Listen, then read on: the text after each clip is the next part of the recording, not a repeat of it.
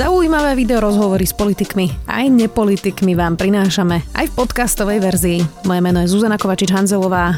Vítajte pri relácii Rozhovory ZKH v audioverzii. Kultúra ešte stále nevie, čo s ňou bude. Hovorí sa o reštauráciách, fitness centrách a kultúru ako si v celom hluku pandémie nepočuť. Sama sa však prihlásila, keď sa začalo očkovať. Viaceré asociácie a združenia ponúkajú štátu pomoc s procesom očkovania, logistikou, komunikáciou aj propagáciou. Viac už so šéfom Pohoda festivalu Michalom Kaščakom. Vítajte. Dobrý deň. Pán Kaščak, takým prejdeme všetky tie témy, ktoré som spomenula. Začneme teda najprv vašim festivalom. Minulý rok sa to teda zrušilo. Ako plánujete tento ročník, lebo zatiaľ to úplne nevyzerá, e, že, že, že by to v lete už mohlo byť teda všetko v poriadku. No zatiaľ my pracujeme tak, ako by sme pracovali počas normálnych rokov, takže pripravujeme sa na normálny ročník pohody, ale samozrejme už e, čoraz čas, častejšie sa zaoberáme aj takým akýmsi plánom B. Je to totiž tak, že dostávajú sa k nám zmetočné informácie. Jeden deň ráno počujeme, že do konca júna by sme mohli plus minus byť zaočkovaní tí, čo chcú aby sme večer počuli, že to bude pravdepodobne až na jeseň. Čiže neviem, nemáme sa ešte oprieť o aké relevantné informácie. Pokračujeme v prípravách. Samozrejme, že nás nepotešilo, že Glastonbury už ohlasili, že nebudú, ale je to úplne iný typ festivalu a Tiež chceme spraviť všetko preto, aby sa nám podarilo napríklad zaočkovať už dostatočný počet ľudí v takom čase, aby letné akcie už mohli byť. Mhm, k tomu očkovaniu sa ešte dostaneme, ale e, teda si predstavme ten najhorší scenár, že by druhý ročník e, pohody za sebou nebol. To sa dá prežiť? Dá sa to prežiť iba v prípade, že nás podporia fanúšikovia, inak sa to prežiť nedá čo znamená, že e, väčšina promotérov, väčšina festivalov existuje iba vďaka tomu, že si ľudia preniesli lístky, čiže vlastne poskytli ľuďom kapitál na to, aby vedeli nejakým spôsobom fungovať ďalej. Nás sa to týka absolútne. A e, ak by sa ľudia rozhodli, že si neprenesú listky z ročníka 2021, kam si ich prenesli z roku 2020, na, potenciálne na ročník 2022, tak v tom prípade by to znamenalo v podstate pre všetky festivály vrátane nášho ekonomický kolaps a pravdepodobne by sme to nerozchodili. Vy ale teda máte, myslím si, že v celku verných fanúšikov verme, že vás teda podporia, ak by sa to teda stalo. Vy ste popisovali, že zmetočné informácie, toto je pre vás veľký problém, že tá komunikácia často, a teraz nielen pri tom, že čo bude dlhodobejšie, ale aj krátkodobo vlastne my tu teraz sedíme, dnes je streda, stále nevieme, že či cez víkend v Bratislave napríklad bude plošné testovanie a akým spôsobom. Čiže tá, ten zmetok v tých informáciách je pre vás problém? No ono to prichádza a občas až takým milým udalostiam, že napríklad v piatok sa zverejní výnimka, ktorá platila spätne od pondelka. To, to, to považujem, ja mám občas rád taký absurdný humor, takže to považujem za takú zaujímavosť. A, ale samozrejme, že problém to je, všetci si uvedomujeme, že s tým narábame prvýkrát a vrátane ľudí, ktorí riešia pandémiu. Na druhej strane je dobre dávať jasnejšie informácie, aspoň také, ktoré vieme a odvážnejšie tie informácie komunikovať. Ja myslím si, že všetci ľudia sú pripravení ako keby zvládnuť opatrenia, keď vidia, vidia že sú komunikované jasne, zodpovedne, možno aj v tomto prípade jednotne by nezaškodilo. A keď vedia, že proste majú tie opatrenia zmysel, tak. Poďme teraz k tej výzve, ktorú vlastne viaceré um, zväzy, združenia, asociácie podpísali medzi nimi teda aj vy. A tam ste hovorili, že ponúkate teda pomoc s očkovaním. Čo všetko teda viete zabezpečiť? Čo všetko ponúkate? Um, pretože predsa len ako zorganizovať obrovský festival je logisticky náročné, čiže logistiku asi máte zvládnutú, propagáciu asi tiež. Čiže toto sú veci, s ktorými by ste vedeli pomôcť? Jasné. Um, tam je jedna zaujímavá vec, že fest, keď robíte festival alebo aj veľkú akciu, tak nás vždy príde k momentu, kedy odovzdávate to všetko, čo, na čom ste robili rok v našom prípade, alebo veľmi dlho v prípade promotérov, odovzdávate do rúk odborníkom a odborníčkam. Musíme byť na to zvyknutí, sme na to pripravení. Čiže e, e, to iba naražam na to, že mám pocit, že málo možno počúvame odborníkov a viac riešime veci na základe iných ako odborných údajov alebo proste podkladov. A tak ako my, my sme sa napríklad rozhodli v roku 2020 po konzultácii s odborníčkami, že festival budeme presúvať, tak e, stále sme rozmýšľali, že aj my sme tí, ktorí vedia vykonávať isté činnosti, ktoré by mohli pomôcť napríklad odborníkom urobiť nejaký typ zázemia, tak ako pripravujeme festival. Festival si vyžaduje mnoho e, prác a má veľmi široký záber, vlastne pripravujeme malé mesto od takých tých základných, ako sú záchody, až po tie najmodernejšie technológie a podobne. A ľudia, ktorí toto robia v podstate celý život a ktorí vyrástli počas posledných, najmä tomu 30 rokov na Slovensku, naozaj tu máme firmy, ktoré sa môžu postaviť kdekoľvek na planéte a budú úplne rovnocenné voči tým najšpičkovejším firmám na svete tak títo ľudia vlastne stoja. Nemajú prácu, majú plné sklady perfektného vybavenia, ktoré sa dá na toto použiť. Majú, sú, zvlá, sú zvyknutí niečo postaviť dočasne a potom to presunúť alebo demontovať a vrátiť to späť do svojich skladov a tak ďalej a tak ďalej. Čiže je tam obrovské zázemie techniky, vybavenia, je tam fantastické zázemie ľudí, je už našťastie tých festivalov a akcií po Slovensku veľa vo všetkých regiónoch, takže aj regionálne vlastne vieme pokryť ktorúkoľvek časť Slovenska. No a je tam aj obrovská ochota. My si uvedomujeme, že stojí a padá pokračovanie toho, čo máme radi, na tom, či bude dostatočný počet ľudí zaočkovaných. Takže toto všetko sme sa rozhodli eh, zvýrazniť a v podstate ponúknuť ľuďom, ktorí sú kompetentní, v podstate autoritám, že sme tu, sme pripravení. Aktivity, ktoré vieme urobiť zadarmo, tak urobíme radi zadarmo. Veci, ktoré sa napríklad opierajú o nejaké dodávky, tak samozrejme tam vieme napríklad pomôcť cenou, s kontrolou ceny, aby tá cena nebola, ako to často býva pre rôzne štátne alebo verejné akcie výrazne predražené, tak vieme napríklad skontrolovať, aby tá, tie ceny boli také, aké máme my na festivale a tak ďalej a tak ďalej. A... Dostali ste nejakú odozvu? Som sa tak trošku rozhovoril. No, e, odozvu sme nejakú dostali.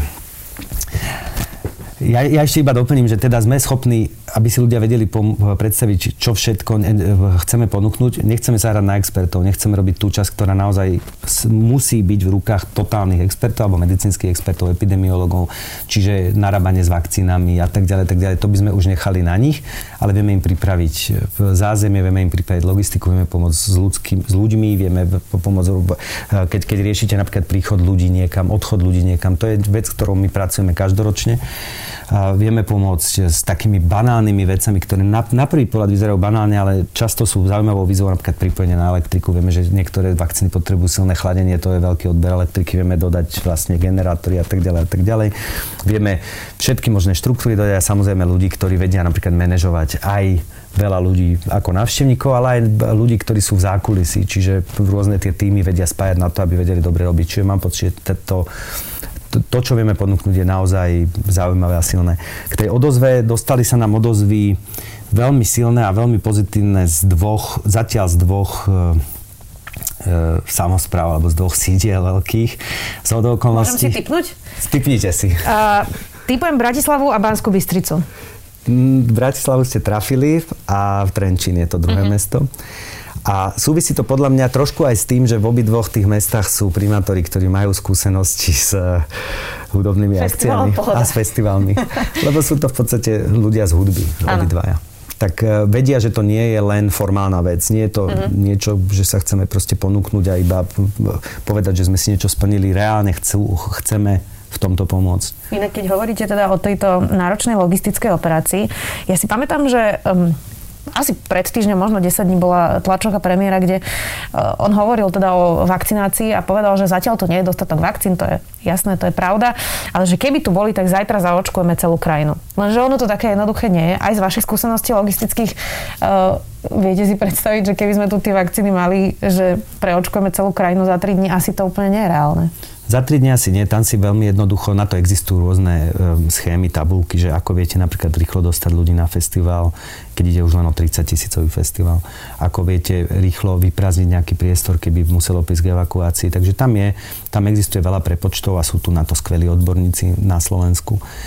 Uh, viem, myslím si ale, že vedeli by sme my veľmi dobre pomôcť tým, aby sa to zvládlo čo najrychlejšie pretože poznáme zázemia mnohých priestorov, vieme urobiť v podstate akciu na zelenej lúke. A sú tu miesta, kde sa naozaj dá zariadiť to, aby, vedelo, aby vedel veľký počet ľudí prejsť napríklad aj procesom očkovania. Rozumiem. Uh, tak uvidíme, ako to, ako to bude, keď tu už bude viacej akcií a či teda využijú uh, vašu ponuku. A keby sme sa nerozprávali o tej logistike, ale teda napríklad o nejakej kampani na očkovanie. Táto zatiaľ tiež vôbec nie, vôbec sa o tom nehovorí. O nejakej propagácii aj toho, kam ľudia môžu ísť. Mnohí sú teraz zmetení, nevedia, ako sa vlastne majú prihlásiť. Zatiaľ teda sú to tí najstarší seniori, pomáha im s tým rodina, ale aj tá často naozaj gramotní, e, myslím teraz internetovo ľudia, majú s tým problém a, a nevedia sa z toho vysomáriť. Ako by ste zlepšili tú komunikáciu? Čo by ste poradili? Pretože Festival Pohoda má profesionálnu komunikáciu dlhodobo. Vy sám, e, pán Kača, chodívate na rozhovory, máte takú zmierlivú komunikáciu, čiže čo, čo by ste poradili vlastne v tomto prípade? No, medzi signatármi, tými pôvodnými aj nás, našej výzvy, volá sa Želáme Slovensku na zdravie, sú aj ľudia z reklamiek, vlastne je tam, agentú, je tam asociácia, asociácia, ktorá zastrešuje reklamné agentúry a tie sú kedykoľvek ochotné prísť, poradiť, e, pomôcť, vytvoriť, e, zrealizovať akúkoľvek kampaň. A tam by som možno povedal, že iba by som dodal, že pôvodne výzvu podpísalo 11 asociácií, ktorí združujú rôzne festivaly, kluby, ale aj napríklad kína, producentov a tak ďalej. Ale už sa pridáva medzičasom ďalších takmer 20 subjektov, čo sa týka organizácií, veľmi veľa jednotlivcov a medzi tými subjektami, ktoré sa pridali, máme napríklad aj jednu základnú školu z Oravy, z obce Zubrohlava, čo ma veľmi potešilo. Máme tam napríklad eh, Ivo Páleník z handicapu sa prihlásili, že aj vozičkári by chceli pomôcť. Je to proste fantastické, akí ľudia sa pridávajú a naozaj si myslím, že aj tí títo ľudia vedia pomôcť s, mnohý, s riešením mnohých víziev, ktoré pred týmto celým stoja. A čo sa týka toho, že aká je kampaň, to je tiež jedna z vecí, ktorú v podstate my ponúkame. Ona môže byť realizovaná v podstate veľmi jednoducho, môže byť e, takým v podstate DIY spôsobom realizovaná a môže mať obrovskú, obrovskú silu. Zdá sa mi, že kampaň je zatiaľ slabá vzhľadom na to, aký veľký počet ľudí sa vyjadril, že by sa očkovať nedali. Konšpirácie majú obrovský priestor, pretože konšpirácie sú v podstate vždy hlasnejšie ako ten normálny zdravý názor alebo zdravý pohľad na vec. Alebo zdravá pravda. Alebo zdravá pravda, presne tak a mám pocit, že v tomto trošku zaostávame. Uh-huh. Lebo je pekné zaočkovať nejakých pár ľudí na úvod a spoliehať sa na to, že to urobí ako keby, že to zmení nejakým spôsobom to povedomie, ale myslím si, že to nestačí. Aj preto som ja ale rád, že, že mnohí ľudia a mnohé asociácie, kluby a tak ďalej sa pridali aj k tejto výzve, lebo ukazujú, že, ukazuje sa, že ako keby ten, slovo normálny nemám moc rád v tomto prípade, ale ten názor, ktorý je opretý o vedu a v podstate, ako ste vypovedali, o pravdu a nie o zavadzajúce informácie, tak prevláda medzi v umeleckej obci, čo je super. Mm-hmm. Pretože tiež sme svedkom toho, že napríklad hlavne zatiaľ z môjho pohľadu na českej scéne sa ozývajú hlasy, ktoré absolútne spochybňujú očkovanie alebo vôbec spochybňujú existenciu covidu a podobne. Ale občas sa to deje aj u nás, ale musím povedať, že ten hlas je tak minimálny našťastie na slovenskej scéne, že to považujem za plus. Um, Úplne tomu rozumiem, čo hovoríte, ale ja teda som nad týmto už premýšľala, že prečo predsa sa niektoré firmy nedajú dokopy a nepomôžu e, štátu. E, a potom som počúvala z rôznych strán, že teda, veď niektoré boli aj pripravené, ale teda zatiaľ zo štátu neprišiel ten signál. Vy hovoríte, že sa vám ozvali dve samozprávy. Tak prvá otázka je, či to nie je málo, a druhá otázka je, prečo sa vám neozval niekto napríklad aj z vlády, keď tam máte asociáciu reklamných agentúr a špičkové reklamné hlavy sú ochotné investovať do tohto svoj čas, um, aj svoje know-how. Veď predsa um, všetci teraz hovoríme, že by sme sa mali spojiť a teda sa snažiť o to. Uh, takže prečo neprišla zatiaľ tá odozva? Hneď po videní výzvy mi volala pani ministerka kultúry a povedala, že by chcela určite využiť e, ponuku na komunikáciu, ale odvtedy v podstate je ticho je možné, že očakáva sa z vlády, alebo že očakávajú ľudia, že my budeme proaktívnejšie e, komunikovať a vyhľadávať, komu pomoc máme ponúkať, ale tá, tá ponuka je verejná a je vlastne ľahko, sú dos, e, sme ľahko dostupní, tie kontakty sú ľahko dostupné. A to, že prečo je tá odozva taká, aká je, vysvetliť si to úplne neviem. Samozprávy si myslím, že sa ozvali preto, lebo boli už postavené preto, aby museli e, riešiť výzvy, ktoré dostali často svoje pomocne a za zapojenia ľudí, ktorí v tých jednotlivých regiónoch aktívne pôsobia alebo pôsobia.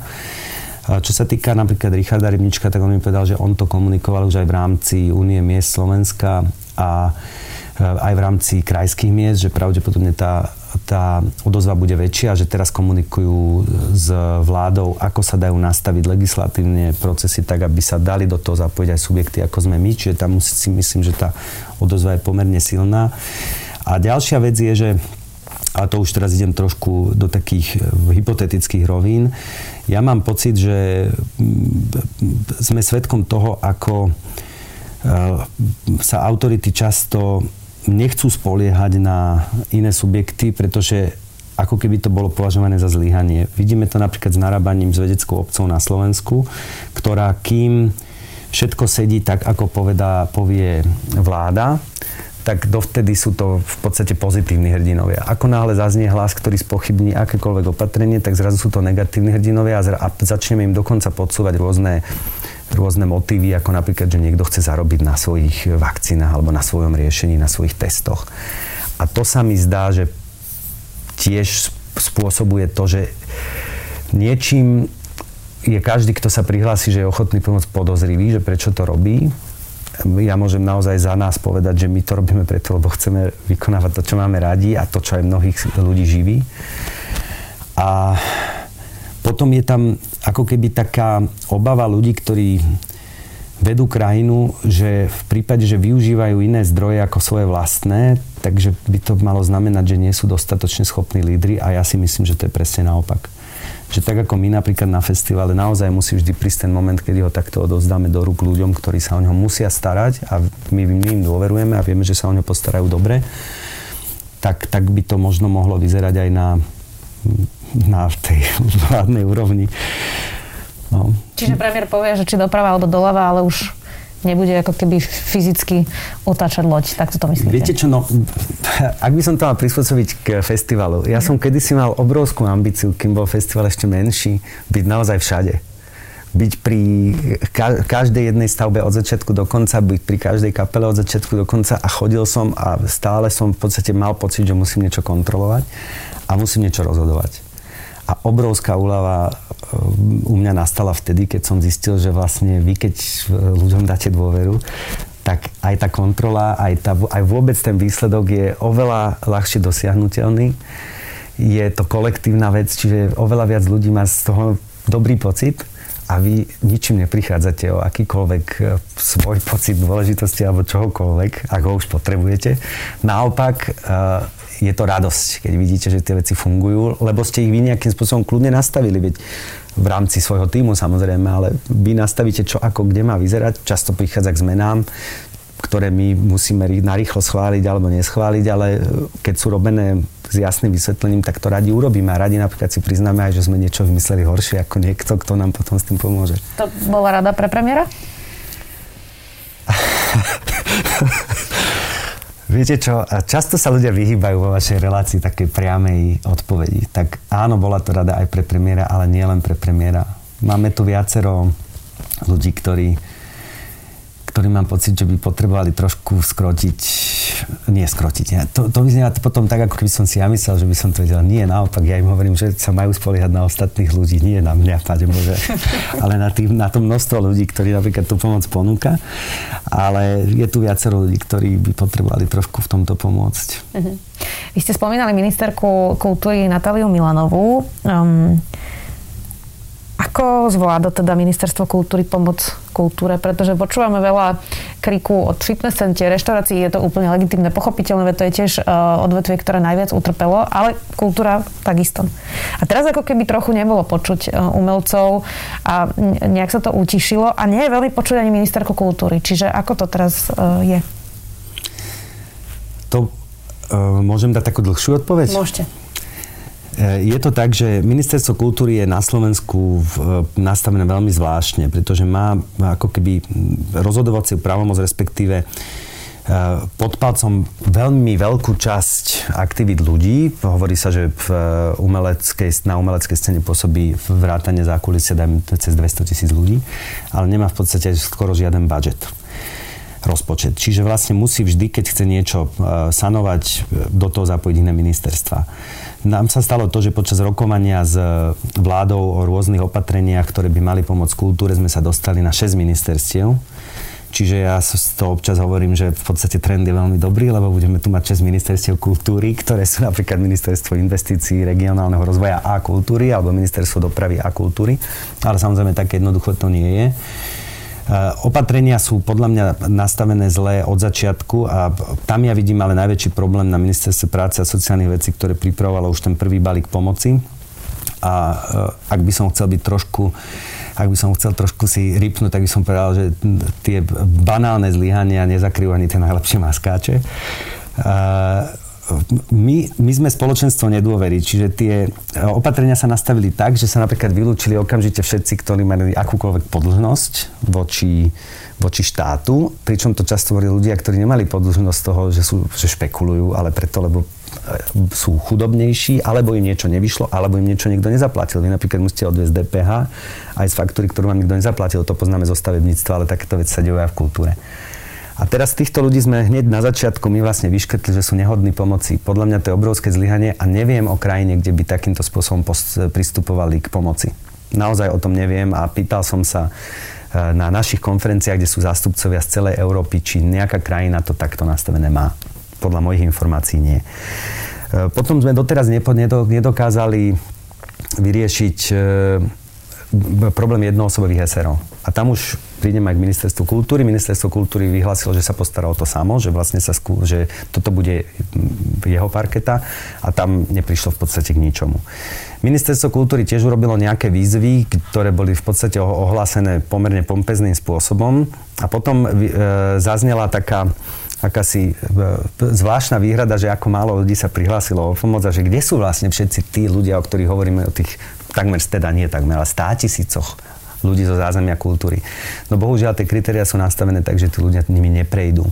Takže opäť nie je to problém toho, že by bolo málo ľudí, ktorí by túto pomoc potrebovali, ale je to o tom, že nastavíme kritéria tak, aby málo ľudí sa nám ukázalo v tom výsledku. A to je podľa mňa zásadný problém pomoci. Mm. Takže myslím si, že štát ako taký, vrátanie ministerstva kultúry, ale v podstate ministerstva všetky, aj tie, ktoré tomu ministerstvu kultúry majú robiť e, ekonomický e, background alebo ekonomické zázemie, tak e, mám pocit, že viac menej v, tej, v tom nastavení pomoci zlyhali. A ľudia vlastne, e, samozrejme, že štatistiky vyzerajú pekne, pretože v štatistikách vy keď si všimnete, že málo narastla zamestnanosť, tak poviete, že vidíte, však ľudia v podstate, že tie naše opatrenia fungujú, len štatistiky nie sú všetko. Ja môžem povedať o e, napríklad o našej firme, ale môžem povedať aj o mnohých ďalších, že, že tá zamestnanosť sa drží na úkor prehlbujúce, prehlbujúceho sa dlhu, lebo z hrdosti nepošlete vlastných zamestnancov na úrad práce. Proste neurobíte im to, že v čase, keď sme najviac všetci skúšaní, tak vy si poviete, no tak teraz chodte na úrad práce a potom uvidíme, čo bude. Lebo vlastne vy si budujete s tými ľuďmi nejaký vzťah, sú to dlhoročné vzťahy, sú to veľmi dobre zohraté kolektívy a vy neviete, či tí ľudia sa vám vrátia a hlavne vy zrušíte to, čo medzi vami funguje. Čiže dôveru, tú dôveru a, spoločnú nejakú chémiu a tak ďalej a tak ďalej. Čiže e, štatistiky často vyzerajú dobre, ale realita je úplne iná. Váš odhad je aký, um, a teraz sa pýtam na to, že koľky vlastne toto obdobie v kultúre prežijú. A teraz sa nepýtam uh, len na festival Pohoda, ale už keď len zoberieme nejaké maličké uh, regionálne galérie alebo kultúrne priestory alternatívne, ktoré naozaj boli už pred krízou na hrane vlastne svojich možností. Často to tí ľudia robia len z vlastného zápalu a nemajú z toho nejaké fantastické financie. Um, Váš odhad je, že keď toto celé skončí, tak zistíme, že tieto regionálne veci napríklad všetky zanikli, všetky tieto alternatívne priestory, kluby, že to zrejme neprežili? No, to je tiež taká štatistická vec, že hovoríme, že málo, máme málo bankrotov. V kultúre je to tak, že áno, tých priamých bankrotov je možno štatisticky málo, len firmy, ktoré mali napríklad 30 ľudí, majú teraz troch ľudí ale formálne funguje tá firma ďalej. Ostatní sú niekde, buď teda na úrade práce, alebo čas z nich si nájde veľmi ľahko nejakú robotu, nejaký typ práce, pretože tí ľudia sú vlastne experti na niečo a nejakú jednoduchú prácu vedia vykonávať ľahko a sú to väčšina z tých ľudí sú aktívni ľudia, čiže chcú niečo robiť, nechcú sedieť doma a poberať podporu. A čo sa týka toho, koľko ľudí prežije na konci, tak tam je, to je veľká otázka a to je považované za jeden, jeden z najväčších problémov vôbec e, budúceho fungovania e, umeleckej scény. za európsky problém. Pričom tie po, e, schémy v, v Európe sú nastavené výrazne lepšie a výrazne veľkorysejšie ako u nás. Je problém, že nebudem mať ako keby kto realizovať tie jednotlivé, jednotlivé akcie, hlavne čo sa týka väčších akcií, ale aj čo sa týka e, koncertov v, v arénach, v halách, v kultúrnych domoch a tak ďalej a tak ďalej. Ja viem o, o firmách, ktoré považujem za najlepšie na Slovensku, že tieto v podstate skončili uh, tak, že sú že sú teraz o jednom človeku, keď to boli veľké kolektívy. A to, že či sa tí ľudia potom vrátia alebo nie je otázne. Viem o tom, že sa rozpredáva veľmi veľa techniky, veľmi často pod cenu, takže vlastne prichádzame o to, aby sme využívali to, čo tí ľudia vybudovali za veľa rokov na Slovensku. Zaniklo už niekoľko klubov. Teraz my robíme takú, taký seriál, ktorý sa volá Klubtúra v spolupráci s RTVS a chodíme po kluboch. Kluby ľudia držia z absolútneho nadšenia. Proste to, tam sa stretávame s, takým, s takou obrovskou vášňou, že vy ťažko pustíte svoj klub, ktorý ste si 15 rokov budovali a predtým ste 15 rokov o ňom snívali. Tak ho proste udržíte za každú cenu. Uh, už časť klubov samozrejme zanikla, to už, to už, to už sa vie. Uh, časť klubov sa veľmi s obrovskými obavami pozerá na to, čo, čo sa stane teraz, pretože, ako som povedal, tie časy sa posúvajú a ak, by, ak prichádzame už v podstate o jar, ak by sme prišli ešte o leto a prípadne o jeseň, tak to si myslím, že tam už by sme sa veľmi čudovali. Európske odhady boli medzi 60-80% klubov, že zanikne. Ale tu ja zase vidím, že na Slovensku je obrovskou výhodou, ktorá trošku tie štatistiky robí lepšími vášeň a že ľudia to nechcú pustiť z hrdosti. Čo sa týka ekonomických dôvodov, okamžite by to v podstate púšťali všetci. Teda mnohí. Väčšina.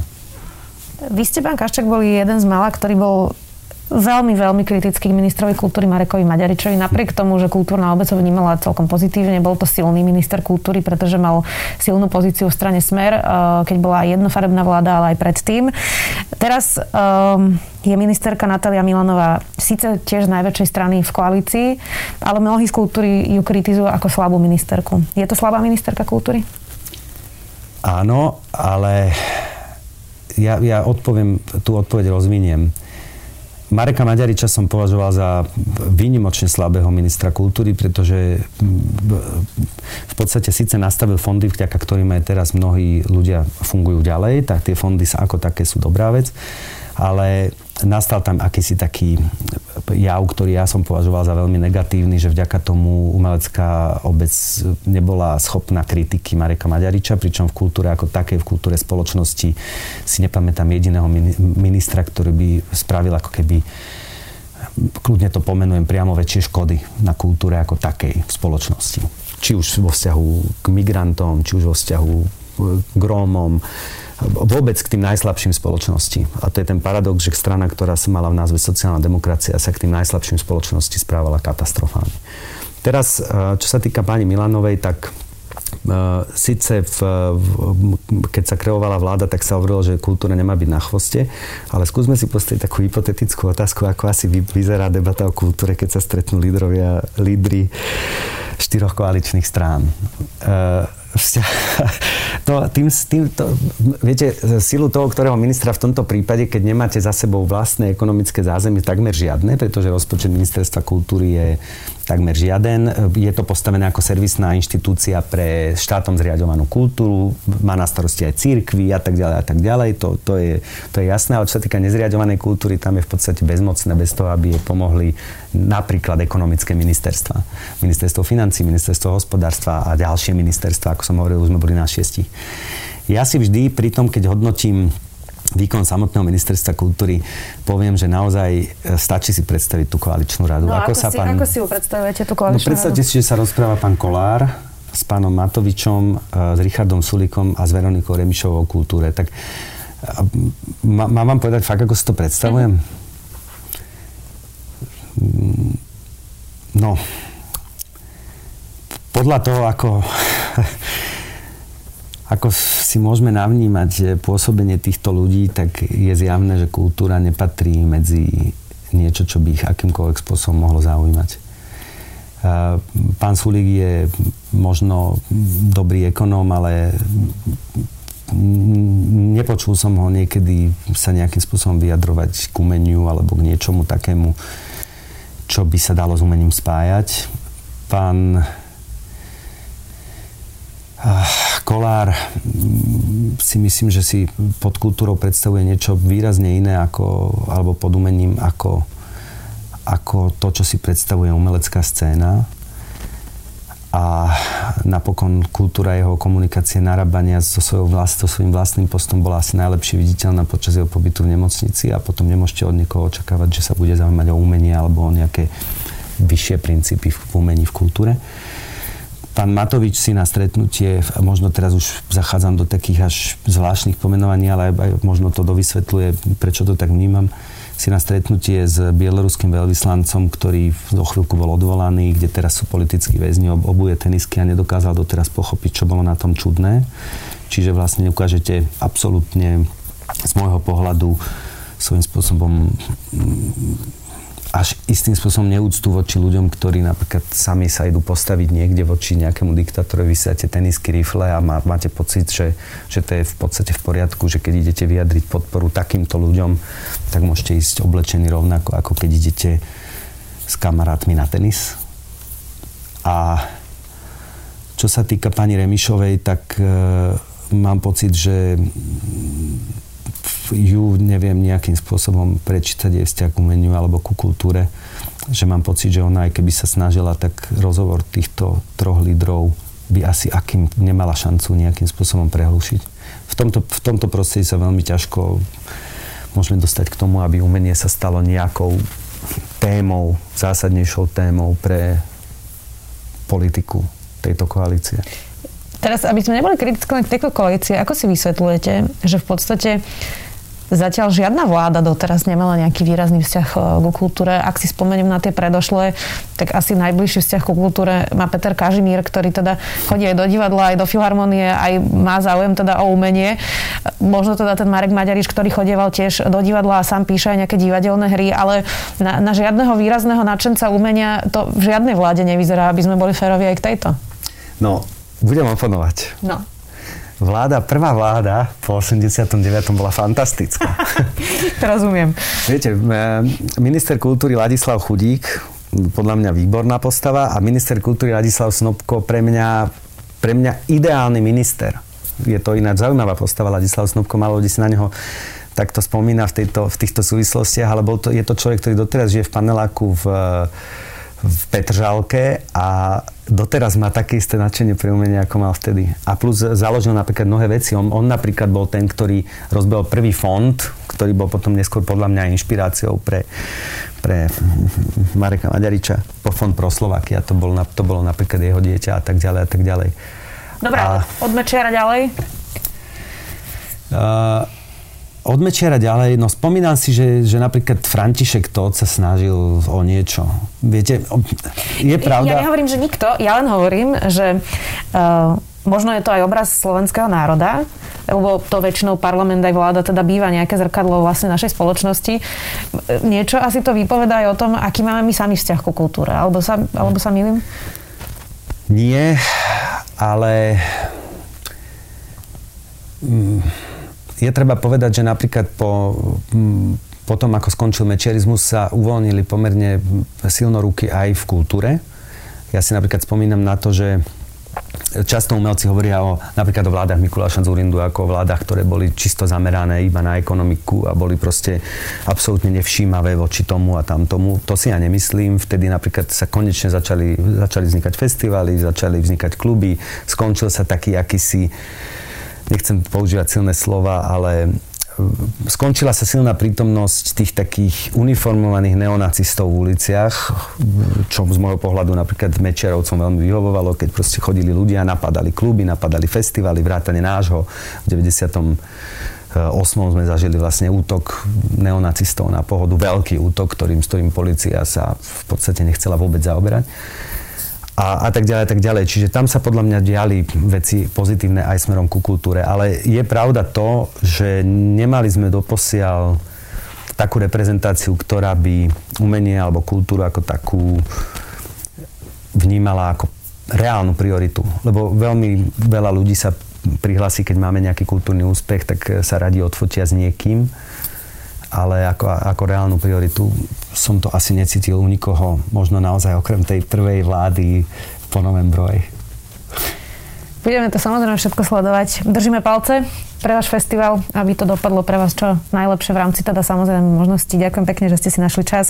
Riaditeľ pohodu, eh, festivalu Pohoda Michal Kaščák, ďakujem. Ďakujem pekne. Počúvali ste podcastovú verziu relácie Rozhovory ZKH. Už tradične nás nájdete na streamovacích službách, vo vašich domácich asistentoch, na Sme.sk, v sekcii Sme video a samozrejme aj na našom YouTube kanáli Denníka Sme. Ďakujeme.